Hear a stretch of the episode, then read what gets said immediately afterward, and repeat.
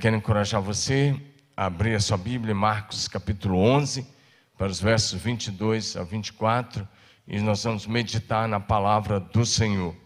Nós estamos dando continuidade à série de mensagens Vivendo Naturalmente o Sobrenatural. A ideia dessa série de mensagens é ensinar o povo de Deus, né, a, enquanto você vive a sua vida naturalmente, você manifestar o sobrenatural de Deus entre os homens. A ideia é essa, que enquanto você vive a sua vida, enquanto você caminha entre os homens, você vai manifestando a graça, o favor e o poder de Deus. Diga amém. Você que está em casa também, abra sua Bíblia no Evangelho de Marcos, capítulo onze, versos vinte e dois a vinte e quatro, que diz assim, eu vou ler aqui na N V I, tá bom esse texto? Respondeu Jesus, e aí eu coloquei, uma, fiz uma pequena correção aí no texto, porque no original está muito mais para o jeito que eu vou ler. Na sua Bíblia vai estar assim, tenham fé em Deus, mas o correto desse texto é tenham a fé de Deus. Respondeu-lhe Jesus, tenham a fé de Deus. Eu asseguro que se alguém disser a este monte, levanta-te e atira-te no mar, e não duvidar em seu coração, mas crê que acontecerá o que diz, assim lhe será feito. Portanto, eu vos digo, tudo que vocês pedirem em oração, creiam que já receberam, e assim sucederá. Diga amém. Senhor, nós te louvamos por tudo que já aconteceu aqui hoje. Nós te engrandecemos, exaltamos e glorificamos o teu nome. E nós abençoamos também nossos amigos que estão em casa. E pedimos que o Senhor continue a falar conosco pela tua palavra santa e poderosa. E pela ação direta e a revelação do Espírito Santo. Oramos com fé, agradecidos em nome de Jesus. Amém. Vamos juntos, vivendo naturalmente o sobrenatural? Diga comigo, vamos lá, todos vocês. Vivendo. Dá para fazer melhor? Vamos lá? Vivendo naturalmente o sobrenatural. Amém?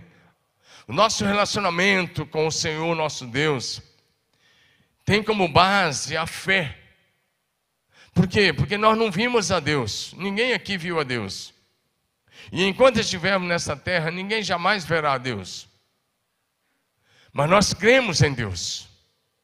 Amém? Amém. E aí a Bíblia vai dizer, bem-aventurados que não viram e creram. Então o nosso relacionamento é de fé. E aí é por quê? Porque sem fé é impossível agradar a Deus. Hebreus capítulo onze, verso seis, vai dizer para a gente, de fato, sem fé é impossível agradar a Deus. Porquanto é necessário que aquele que se aproxima de Deus creia que Ele existe e que é recompensador daqueles que o buscam. A nossa fé é a base para vivermos o sobrenatural, para vivermos os milagres do céu na terra.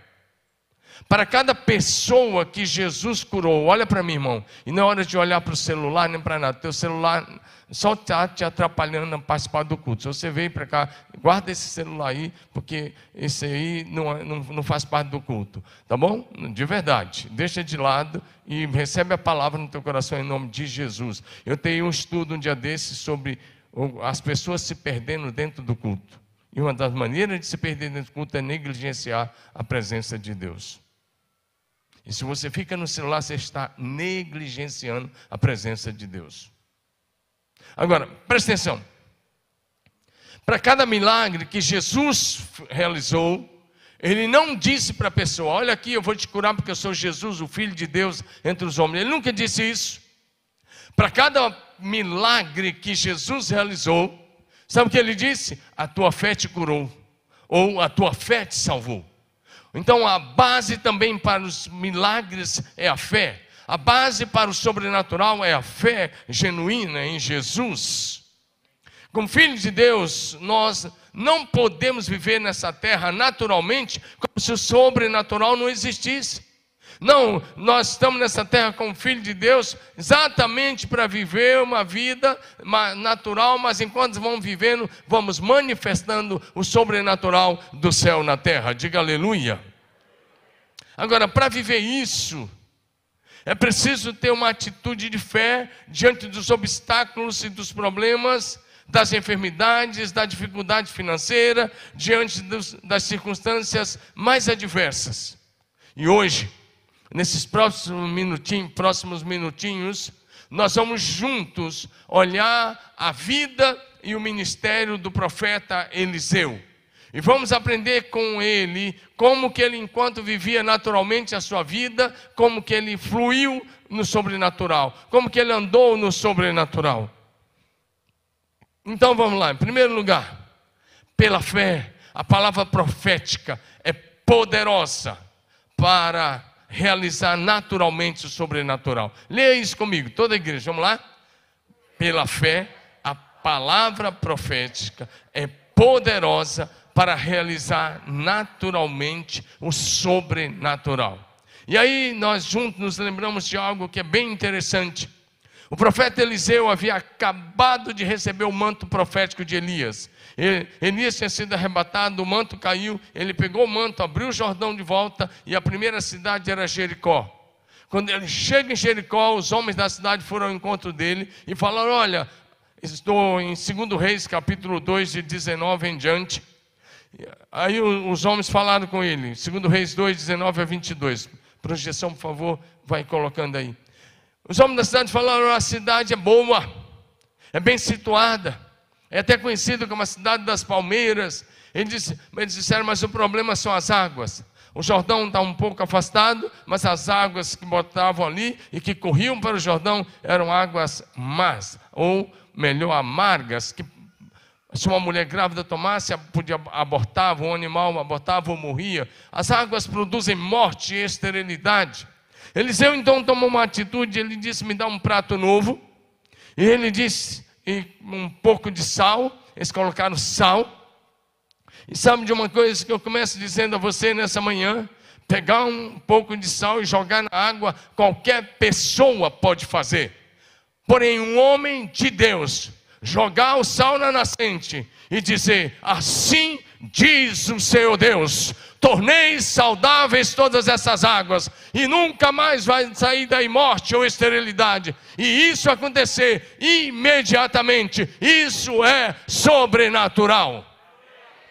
Jericó é uma das cidades mais antigas, é uma das cidades mais antigas do mundo. Tem fósseis lá que datam de dez mil anos. Se isso é verdade, então, naquele dia, Eliseu mudou uma história de mais de sete mil anos. Há sete mil anos, aqueles habitantes estavam vivendo ali, geração após geração, geração após geração, e ninguém tinha se levantado, até que um homem de Deus entrou naquela cidade, com uma palavra do céu, com uma palavra da parte de Deus, com uma palavra profética que muda até mesmo as realidades da natureza, porque a palavra de Deus é poderosa para mudar qualquer realidade.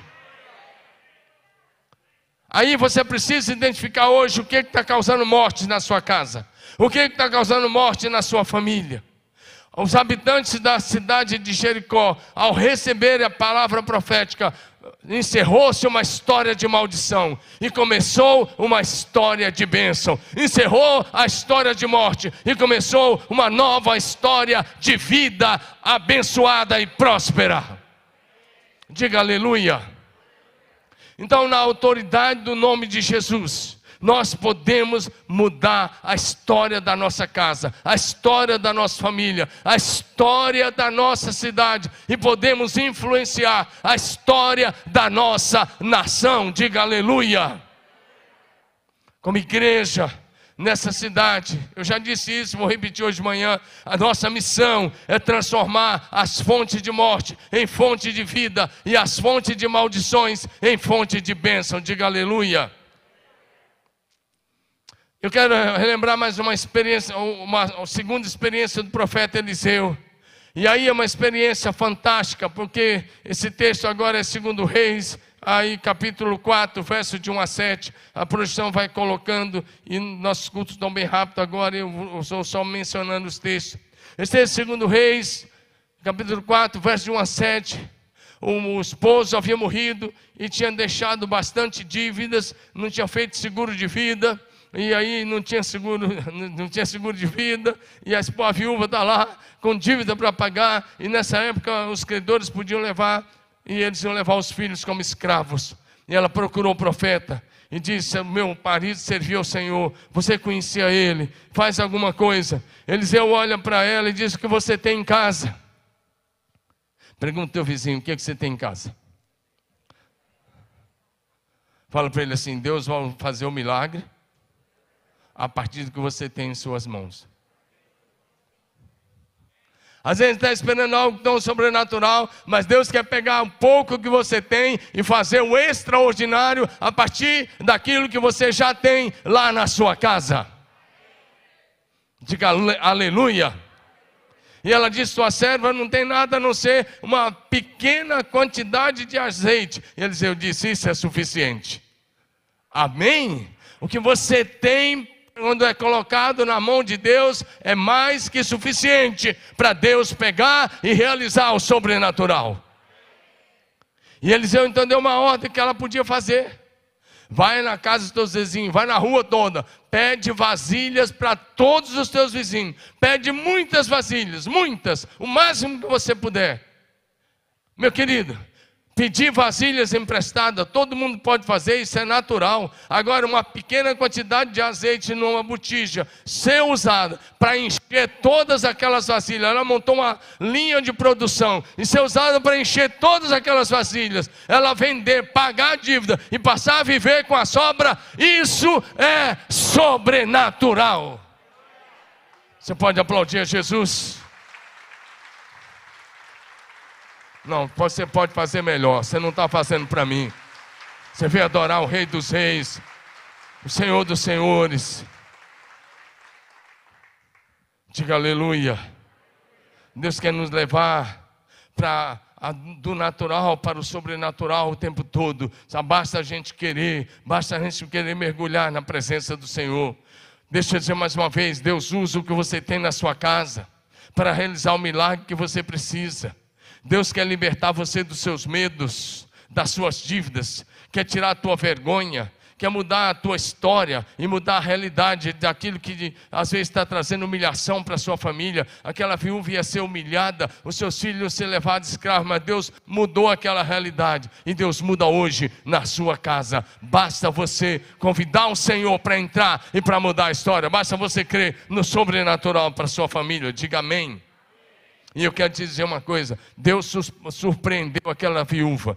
Ela tinha uma pequena quantidade, Deus fez ela montar uma linha de produção. Sabe por quê? Deus sempre faz infinitamente mais. Não é que Deus faz mais, Deus sempre faz infinitamente mais, além de tudo o que pedimos ou imaginamos, segundo o seu poder que opera em nós.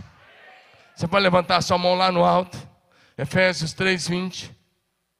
Efésios três, vinte. Você pode ler comigo, com a mão levantada. Ora, aquele, estou lendo agora na R A, então por favor, projeção. Ora, aquele que é poderoso, diga comigo, poderoso, para fazer infinitamente mais, além do que pedimos ou pensamos, segundo o seu Espírito que opera em nós. Diga aleluia. Vê para o teu vizinho, seja profeta, diga: Deus vai fazer infinitamente mais. Seja qual for a sua expectativa, Deus vai fazer infinitamente mais. Ei, olha para mim, aumente a sua expectativa. Você serve ao Deus do céu, ao Deus que quando dá uma palavra, o céu e a terra, o universo obedece. Basta uma palavra e o infinitamente mais vai acontecer na sua vida. Diga aleluia. Segundo lugar, palavra profética em nome do Senhor gera vida. Amém? Diga: palavra profética gera vida. Amém? profeta Eliseu, capítulo quatro, aí, aí de Segundo Reis, de oito em diante, o profeta Eliseu sempre passava por uma região lá, e, e tinha uma, ele passava num lugar, numa cidadezinha lá chamada Sunem, e lá tinha um casal já de uma certa idade, mas eles não tinham filhos. E aí o texto vai dizer assim, que aquela mulher olha para o marido e diz, eu percebo que esse homem que passa sempre por aqui é um santo homem de Deus. Vamos acrescentar a nossa casa, vamos fazer um quarto na parte de cima, no segundo piso, vamos fazer uma, um quarto, e vamos colocar lá uma cama, uma mesa, um candeeiro e uma cadeira, e quando ele é, vier, ele só vai se hospedar naquele quarto. Cada vez que Eliseu passava, ele se hospedava naquele quarto que aquele casal havia feito. E Eliseu ficou tão grato. E a gente precisa ser grato às pessoas que nos abençoam. Eliseu um dia chegou e estava lá no quarto. Ele pergunta para Geazi, o que, que nós podemos fazer por essa sunamita? Ela tem nos tratado tão bem. E aí Geazi olha para ele e diz, ela não tem filhos. Ele chamou a sunamita e diz, vem aqui. Ela foi até a porta do quarto. E ele diz assim, olha... Ah, daqui um ano, você vai segurar um menino nos seus braços. Daqui um ano, você vai ser mamãe. Deixa eu dizer uma coisa para você. Mulheres sem filhos, casais sem filhos, no mundo em que vivemos, de uma certa forma, é natural. Mas um homem de Deus liberar a palavra profética e dizer, daqui a um ano, você vai segurar uma criança nos braços. E isso acontecer dentro do prazo, isso é sobrenatural. Diga aleluia. Veja, o profeta estava ali naturalmente no seu quarto, descansando das suas viagens, e ele chama a mulher, tudo isso é natural. O sobrenatural foi a palavra que ele liberou da parte de Deus. Diga amém, diga aleluia. E aquela palavra se cumpriu. O texto vai dizendo para a gente que dali um ano, eu gosto de pensar nesse texto, porque dali um ano, um ano, verso dezessete vai dizer, concebeu a mulher e deu à luz o filho no tempo determinado, quando fez um ano, segundo a palavra de Eliseu. Diga aleluia. Deixa eu te falar uma coisa. Aquela mulher, ela era uma mulher rica, o texto diz que ela era uma mulher rica, ela e seu marido eram ricos, ou seja, então eles tinham dinheiro, eles tinham tudo que o dinheiro poderia comprar na época, eles tinham uma vida equilibrada, porém, ela tinha uma tristeza profunda, uma angústia de alma, porque ela queria ser mamãe e ela nunca tinha conseguido. Mas eles tinham tudo que o dinheiro podia comprar, mas o que tirou a angústia da alma foi a palavra profética, foi a bênção de Deus, foi o poder de Deus se manifestando a partir do momento em que a palavra profética foi liberada. Ei, você está num lugar profético, num ambiente profético, num ambiente onde a palavra profética é liberada sobre a sua vida, sobre a sua família, sobre a sua saúde, sobre a sua casa. Você está num ambiente onde a palavra de vida, de saúde é liberada sobre você. Então toma posse da palavra, receba a palavra, ande em obediência à palavra de Deus. Diga aleluia.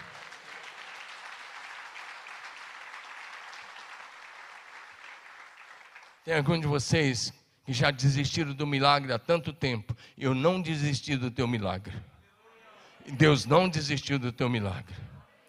E eu quero dizer uma coisa, Deus vai surpreender muita gente que tinha desistido do milagre. E Deus vai te surpreender porque Ele é Deus. E Ele te ama. E nós não desistimos. Eu tenho orado ajoelhado para algum de vocês que desistiram do milagre. E vocês vão ser surpreendidos por Deus. Eu não tenho nenhuma dúvida do que eu estou te dizendo. Diga amém. O Senhor nosso Deus é um Deus de milagres.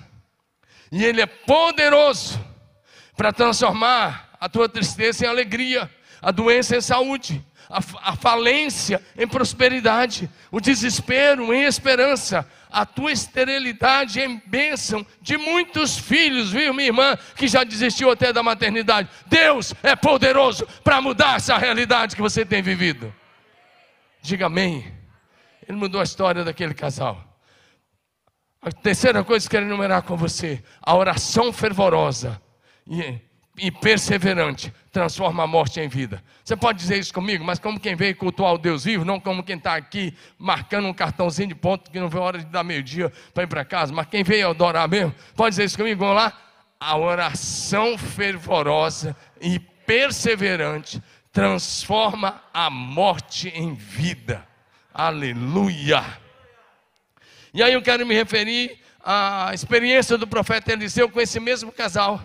Aquele garoto cresceu e quando ele era adolescente, a gente sabe que ele era um adolescente crescido, pelo que eu vou te mostrar agora. Ele já era um adolescente crescido e um dia ele foi para a lavoura com o pai, lá para a roça, lá para...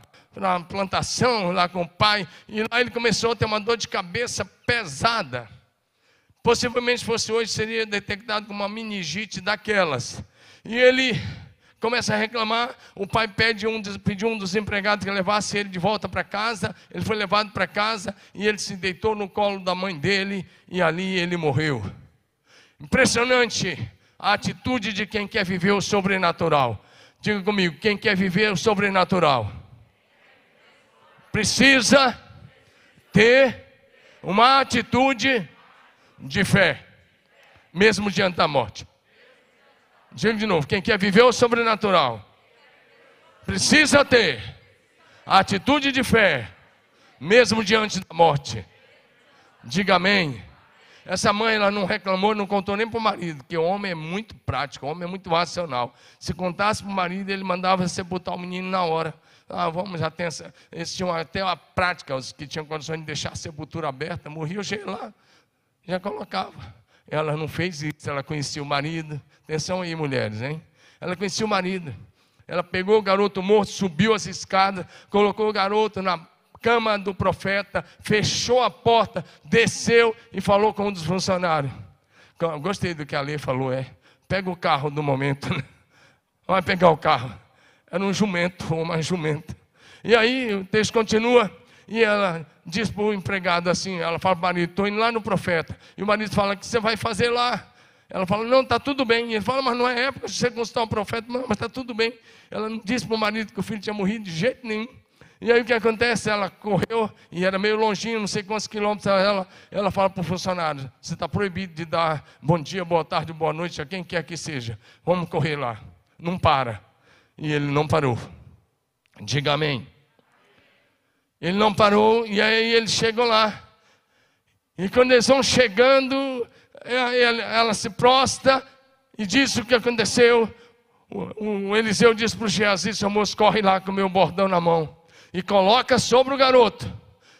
E ela disse, não, você não está entendendo. Eu vim aqui atrás de você. Você liberou a palavra profética, agora você vai cuidar do meu filho. Eu não vou sair daqui se você não for comigo. Diga amém. E ele disse, ele então foi com ela. E quando chegaram lá, por que que o, o, o título desse, dessa parte, o ponto, fala sobre oração perseverante? Porque quando chegaram lá, o garoto estava morto na cama dele. E ele disse, ora. Ora, anda pelo quarto, ora. Foi porque quem sabe que ele era um adolescente, porque Eliseu deitou sobre o corpo do garoto, colocou o nariz sobre o nariz dele, a boca sobre a boca, os olhos sobre os olhos, as mãos sobre as mãos, se deitou sobre o corpo, estava várias horas morto, e ele faz isso umas duas, três vezes. Estranho, né? Parece que é estranho, mas ele estava fazendo um ato profético. E depois dele insistir com Deus, de perseverar com Deus, a Bíblia diz que o garoto espirrou sete vezes. E ele pegou o garoto pela mão, levantou, chamou a mãe e diz, vê aqui, o teu filho está vivo. Agora eu quero te perguntar, o que que já morreu na sua casa? O que que morreu na sua casa? Creia no sobrenatural, meu irmão. Porque para Deus não há impossíveis, mesmo diante da morte. Você pode dizer isso? Vamos, adore a Deus. Diga assim, para Deus não há impossíveis, nem mesmo a morte. Amém? Não existe causa perdida para o Senhor Jesus.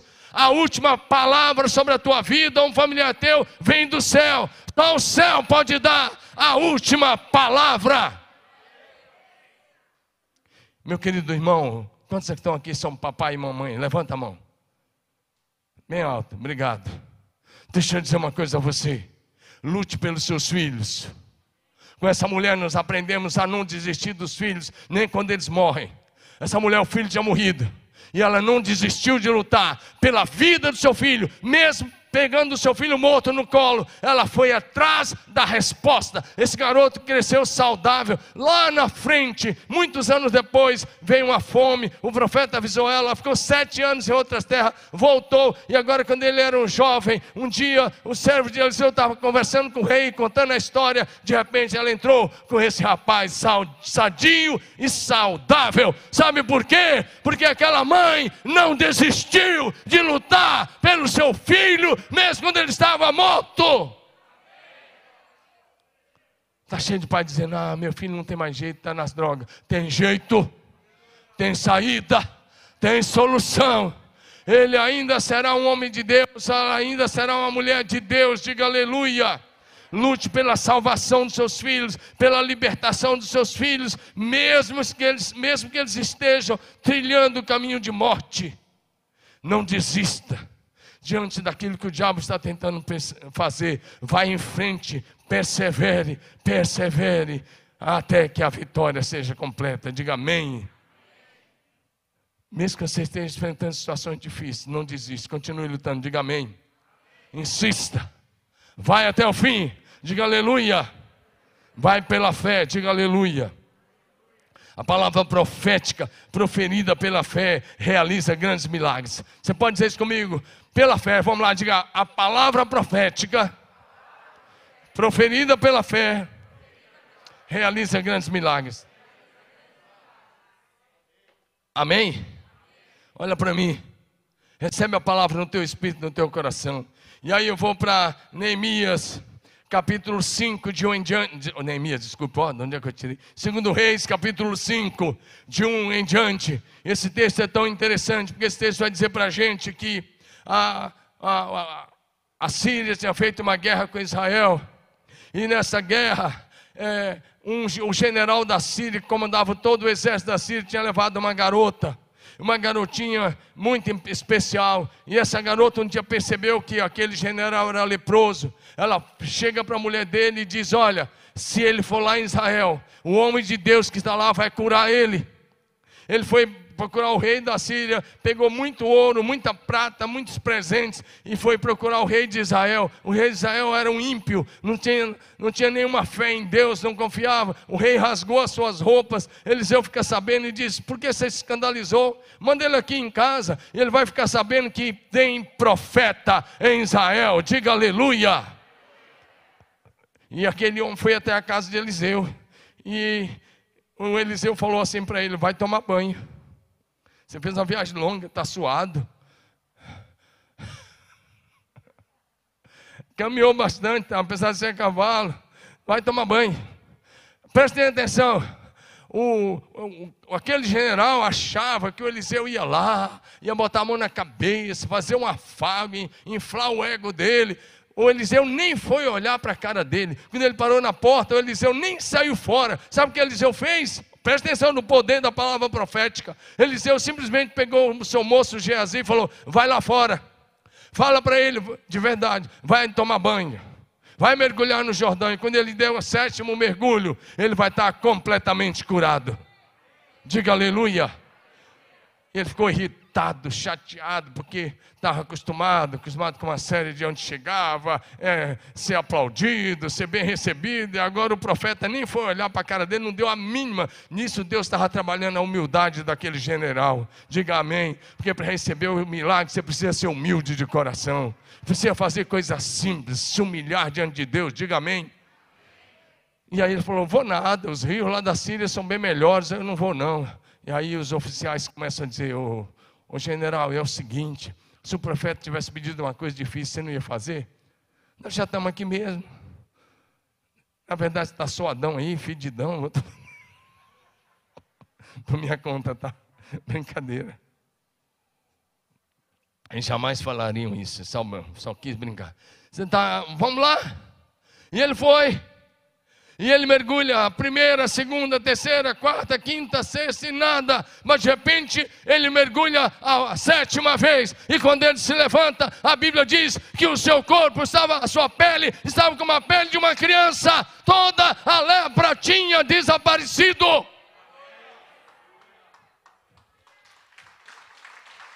Diga aleluia, aplauda bem forte ao Senhor. Sabe o que Deus fez? Uma palavra liberada. E ele obedecendo mesmo contra a vontade. E Deus usando o natural. Aquelas águas eram naturais, não tinha poder na água. Tinha poder na água? Aí fica um monte de gente, ah, trouxemos água do Rio Jordão, bebe, você vai ser curado, bebe, você vai pegar um monte de coisa lá, que aquela água nem, nem limpa assim, não é, a não ser que ela tenha tratada. E fica os charlatões, os mercenários enganando você. Não, não cai nessa não, nem a água do Jordão não consegue trazer para cá. Tudo é mentira. Pegaram do Tietê mesmo aí. Estão vendendo. Agora, presta atenção, não tinha poder na água. Tinha poder em Deus e na atitude de obedecer e mergulhar. Onde o homem de Deus falou, diga aleluia. Ele foi lá e Deus usou as águas naturais do Jordão para realizar um milagre, para uma doença que na época era incurável. Isso era incurável. Hanseníase, hoje como é chamado, na época, lepra. E ele foi curado, ele volta. E sabe o que, que ele fez? Ele entendeu. Ele entendeu não o poder da água. Ele entendeu o poder de Deus. Quando Naaman volta para falar com o profeta, sabe o que ele diz? Reconheço que em toda a terra não há Deus, a não ser em Israel. E ele diz, nunca mais eu vou cultuar outro Deus, a não ser o Senhor, o Deus que me curou. Diga aleluia. Amém? Ei, presta atenção. Quem libera milagres, sobre, olha para mim e recebe esse princípio, olha aqui nos meus olhos. Quem libera os milagres sobrenaturais neste mundo natural são os homens de Deus. Você não entendeu ainda. Quem libera os milagres sobrenaturais no mundo natural são os homens e as mulheres de Deus desta geração. Tem alguém de Deus aí? Tem alguém que é voz de Deus aí, boca de Deus? Tem eu e você podemos liberar milagres naturais, nesse, milagres sobrenaturais nesse mundo natural. Quem liberou a cura foi o profeta. Quem realizou foi Deus, mas quem liberou foi o profeta. Amém? Mais uma vez eu repito, você está num ambiente profético. Você está num ambiente de milagres. Se fosse você ouvir para esse culto, você, via, você tinha que sair de casa dizendo, eu vou para um ambiente de milagres. Eu vou para um lugar onde a história é mudada. De começo e recomeço com Jesus. De encontro e reencontro com Jesus. Eu vou estar junto com o povo de Deus. E eu vou estar face a face com o Deus de milagres. Diga aleluia. Essa é a expectativa do culto. Vou repetir mais uma vez. Quem libera os milagres sobrenaturais neste mundo natural são os homens de Deus. Nós já oramos aqui. Já liberamos. E vamos continuar orando e liberando sobre a sua vida o sobrenatural. Diga aleluia. E o que você tem que fazer? Ao receber a oração, ao receber a palavra, você tem que simplesmente obedecer. E o Deus que curou Naaman te cura hoje, te liberta hoje, te restaura hoje, te faz viver uma nova história hoje, diga aleluia. Outra coisa que eu quero enumerar antes de encerrar é a fé em ação, realiza naturalmente o sobrenatural, diga amém. Tinha um seminário, os profetas passavam por um seminário de vários anos, em Gilgal, tinha um seminário com cerca de cem alunos, cem alunos. Está aí no texto. Eu estou me lembrando agora de Segundo Reis, capítulo quatro, de trinta e oito em diante, da primeira parte, mas na segunda parte vai falar que eles eram cem discípulos, cem homens ali. cem homens. Eliseu foi lá visitar o seminário, supervisionar, e talvez dar aquelas aulas principais lá. Só que quando chega lá, chega lá naquele lugar, o que que acontece? Eles não estavam com fome, estava tendo seca na terra, e estavam passando dificuldade. Eliseu disse para um dos seus ajudantes, faça comida. E o cara colocou lá uma série de coisas, o cara foi cortar umas verduras, não conhecia, cortou verdura venenosa e colocou na panela. Imagina, para cem homens, quando eles começaram a comer, um deles, eles começaram a gritar: homem de Deus, a morte na panela, a morte na panela. Presta atenção, olha para mim. Eliseu pegou simplesmente um pouco de farinha de trigo, jogou dentro, mexeu e falou: pode comer. Quem de vocês queria ser o primeiro a comer aquela comida? Eu, se eu estivesse naquele grupo, eu colocava Osias para ser o primeiro. Falou: Osias, nós somos Tocantins mesmo, então você vai na frente e eu faço primeiro. Estou brincando. Vai primeiro. Ninguém ia querer ser o primeiro, mas o fato é que aqueles cem homens comeram, porque a morte tinha sido tirada. Como? Por um ato, por um ato profético que o homem de Deus havia feito. Diga aleluia. E aqueles seminaristas não questionaram, o homem de Deus mandou não fazer. Amém? É simples assim. É assim que o sobrenatural acontece no natural. Amém, amados? O que está causando morte na sua casa? Eu pergunto mais uma vez. Jesus Cristo é a resposta. Jesus Cristo é a solução. Ele é o único que pode fazer ressurgir o que já morreu. Talvez você está falando: o amor acabou. Mentira do diabo, não acabou não. Você deixou esfriar, mas Jesus pode aquecê-lo novamente. Ah, perdi a admiração. Deus pode fazer admirar seu cônjuge outra vez. Diga aleluia. O Senhor nosso Deus é todo poderoso para transformar a tua amargura em bênção, o teu desespero em esperança e a morte em vida. Diga aleluia. Mas tem uma outra coisa tão natural que aconteceu, que eu quero enumerar nesse ponto, rapidamente. Esses discípulos dos profetas chamaram Eliseu para ir, é, onde está, que é sem homens. Você só continua lendo o mesmo texto, você vai ver que tem um outro milagre da multiplicação dos pães, que eu não estou enumerando aí. É a mesma casa, o mesmo lugar, e Eliseu multiplicou vinte pães para eles comerem também. Nesse mesmo é, segundo dia, por aí, que ele estava lá nessa casa do profeta. Agora outro milagre que é enumerar, nesse mesmo lugar, eles, agora capítulo seis, de um a sete, Eliseu está é, lá na, na casa com os profetas, e eles falam assim: ó, ficou apertado, tem gente demais para dormir, e o dormitório está pequeno, e nós não estamos mais conseguindo colocar as camas, a gente que gostaria de que o Senhor nos desse a graça de ampliar aqui esse prédio, vamos chamar de prédio, essa casa do profeta. E aí eles falam: vamos cortar árvores nas margens do Jordão. E aí um deles fala: Eliseu, você quer ir com a gente, por favor? E essa foi a salvação da lavoura. E, eles, e Eliseu foi acompanhar os seus candidatos a profeta. E quando um deles estava cortando, o ferro do machado caiu na água. E a água era profunda. E o ferro do machado caiu na água. Pode ir colocando o texto. E quando cai, ele gritou. O seminarista pobre, não tinha dinheiro. Eu que já passei para o seminário, morei quatro anos no seminário, eu sei o que é isso. Não tinha dinheiro, ainda mais ferro na época era caro. Ele olha para o profeta e diz: ai, meu Senhor, era emprestado. Pedi para o pai, por favor, que trouxe criança, por favor, segura do seu lado. A gente está assim, colaborando com você, mas não gostaria que as crianças que estão aqui ficassem andando, por gentileza. Então presta atenção: ai, meu Senhor, era emprestado. Eliseu fez mais um ato profético. Sabe o que ele fez? Botou um pedacinho de madeira, jogou, e o ferro do machado flutuou. Você acredita nisso ou não?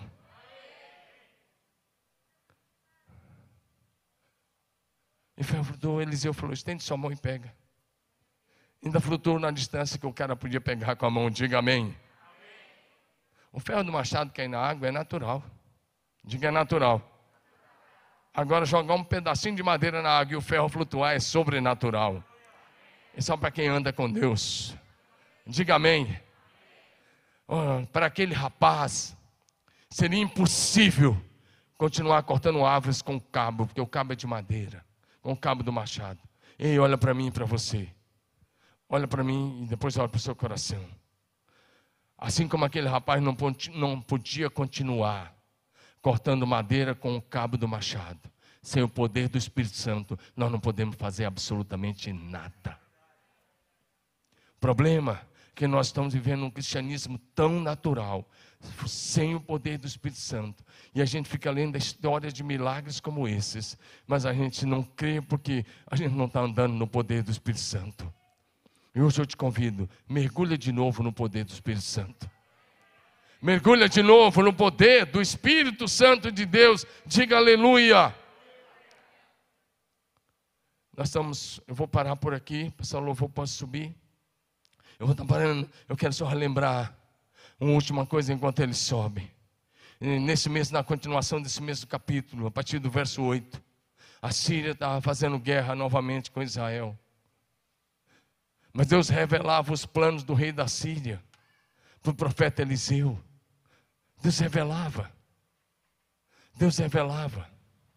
E à medida que os planos do, do exército da Síria não davam certo, tudo era frustrado.